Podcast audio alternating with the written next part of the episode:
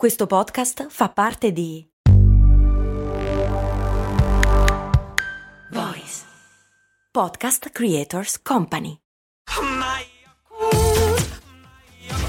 Se a volte ti senti così, ti serve la formula dell'equilibrio. Yakult Balance, 20 miliardi di probiotici LCS più la vitamina D per ossa e muscoli. Dai, tu che stai ascoltando, provami subito che non sei un robot.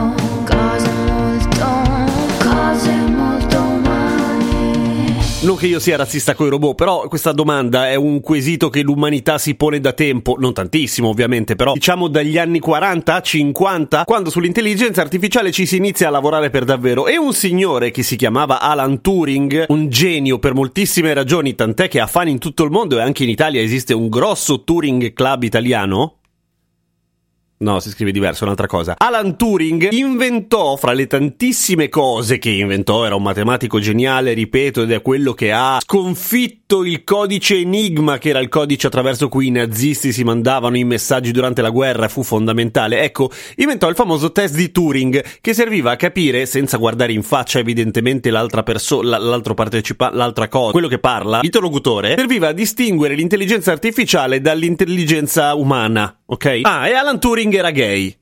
Chi se ne frega? Ahimè conta questa cosa, perché per colpa del fatto che era gay, tra virgolette colpa, finì in galera. Giuro. Cioè, in- nel secolo scorso, non 700 anni fa. Finì in galera perché era omosessuale. Aveva salvato praticamente tutta la fazione degli alleati della Terra e pure, pure finì in galera perché era gay. Pensa a te che roba. Comunque Turing, mentre lottava contro le limitatezze dell'essere umano, cercava anche di distinguere l'intelligenza artificiale da quella umana, dicevo, con il famoso test di Turing. È la stessa cosa che fanno i captcha, cioè quella cosina che ti chiede se sei un robot quando ti stai iscrivendo a un sito, ad esempio. Ce ne sono stati tantissimi negli anni. I primi arrivano dagli anni 90, quando c'era tanto tempo fa, in una galassia lontana lontana, un motore di ricerca che si chiamava Alta Vista. Ecco, Alta Vista fu il primo che si pose il problema di dover distinguere gli umani dai robot. Come mai? Non perché i robot volessero collegarsi in internet, perché volevano, che ne so, andare sui siti di scommesse, perché i robot sono così, sono ludopatici, gli dai 1000 euro, pam, se li fumano subito in gratta e vinci. No, era importante per capire se c'era una persona dietro l'iscrizione per evitare di essere spammati. Cioè, è un attimo fare un programmino, un bot, appunto, un robot, cioè un'intelligenza artificiale che si iscrive automaticamente in un sacco di siti o che invade ogni sito con milioni di iscrizioni e appunto altri si pubblicità ad altre cose per spammare. L'idea era mettere un filtro all'inizio in modo di assicurarsi che dall'altra parte ci fosse un essere umano, perché farlo a mano, quella roba lì di spammare, è uno sbattimento pazzesco, nessuno lo fa, o meglio, se lo fai lo fai con risultati così risibili rispetto a un'intelligenza artificiale che vabbè, cazzi tuoi a quel punto prenditi delle ore e spamma pure, fai come ti pare. Tieniti i tuoi like comprati all'estero. Dicevo, e i primi test, ve li ricordate sicuramente, erano quelli in cui, ma ci sono ancora adesso, in cui devi inserire le cifre che vedi scritte in un certo modo in un box. Ora, perché questo dovrebbe separare gli esseri umani dai robot? Perché i computer sanno leggere le cifre e i numeri e le parole e le lettere, eccetera, ma se sono molto distorte, con delle linee in mezzo, eccetera, eccetera, fanno molta più fatica, per cui ci riesce in genere solo un essere umano. Ma si sono evoluti in un sacco di modi, ci sono quelli audio, ci sono quelli in cui devi riconoscere, ad esempio, in quante foto c'è un semaforo e c'è un pezzettino di semaforo nella foto sotto e tu non sai se cliccare sì o no. Ecco, tutte cose che mandano in vacca l'intelligenza artificiale. Ed è interessante perché è come se fossero due guerre parallele. Da un lato si creano computer sempre più intelligenti e intelligenze artificiali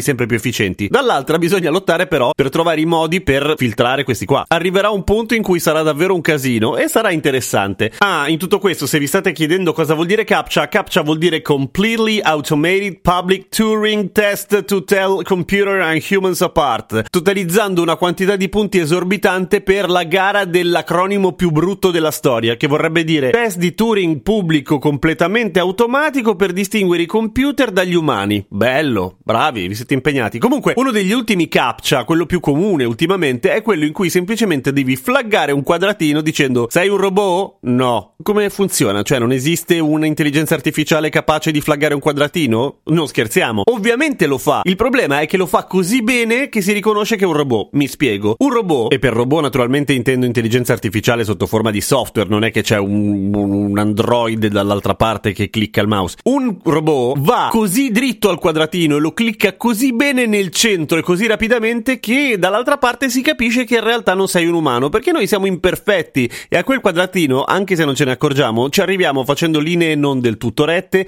clicchiamo più o meno nel centro e magari esitiamo un attimo. Basta questo? È strano perché in realtà basterebbe inventarsi, ipotizzo, un'intelligenza artificiale che esita e che fa delle linee piuttosto bizzarre prima di arrivare al quadratino e non lo clicca proprio nel centro. Beh, in realtà c'è anche un altro piccolo dettaglio di cui Google non è particolarmente fiera di raccontare, però eh, esiste anche questo. Ti guarda la cronologia, cioè ti guarda la navigazione e vede se è compatibile con quella di un umano oppure no, ok? Cioè un computer raramente viaggia tanto in internet, un umano invece lo fa e se lui ti guarda i cookies e se vede che hai guardato, non so, della pornografia robotica, allora capisce che sei un umano perché sicuramente è un kink umano quello di guardare pornografia robotica, sicuramente esiste. Ai robot non gliene frega niente del porno perché non hanno cuore e non gli interessa di riprodursi. Comunque, al di là di questo, il problema del fatto che ti guardi la cronologia potrebbe essere una piccola violazione della privacy. Forse non se ne sa molto, o meglio, non si sa molto di quello che fanno di quei dati. Loro dicono che non ne fanno assolutamente nulla, giuro, è solo per vedere se sei un robot. E quindi una risposta concreta a quella cosa lì del che cosa ne fanno fondamentalmente non esiste. Quello che esiste è appunto solamente la risposta del come cavolo funziona un captcha. Adesso lo sai. Sii fiero di non essere un robot. Sii fiero di essere una cosa molto umana. Quando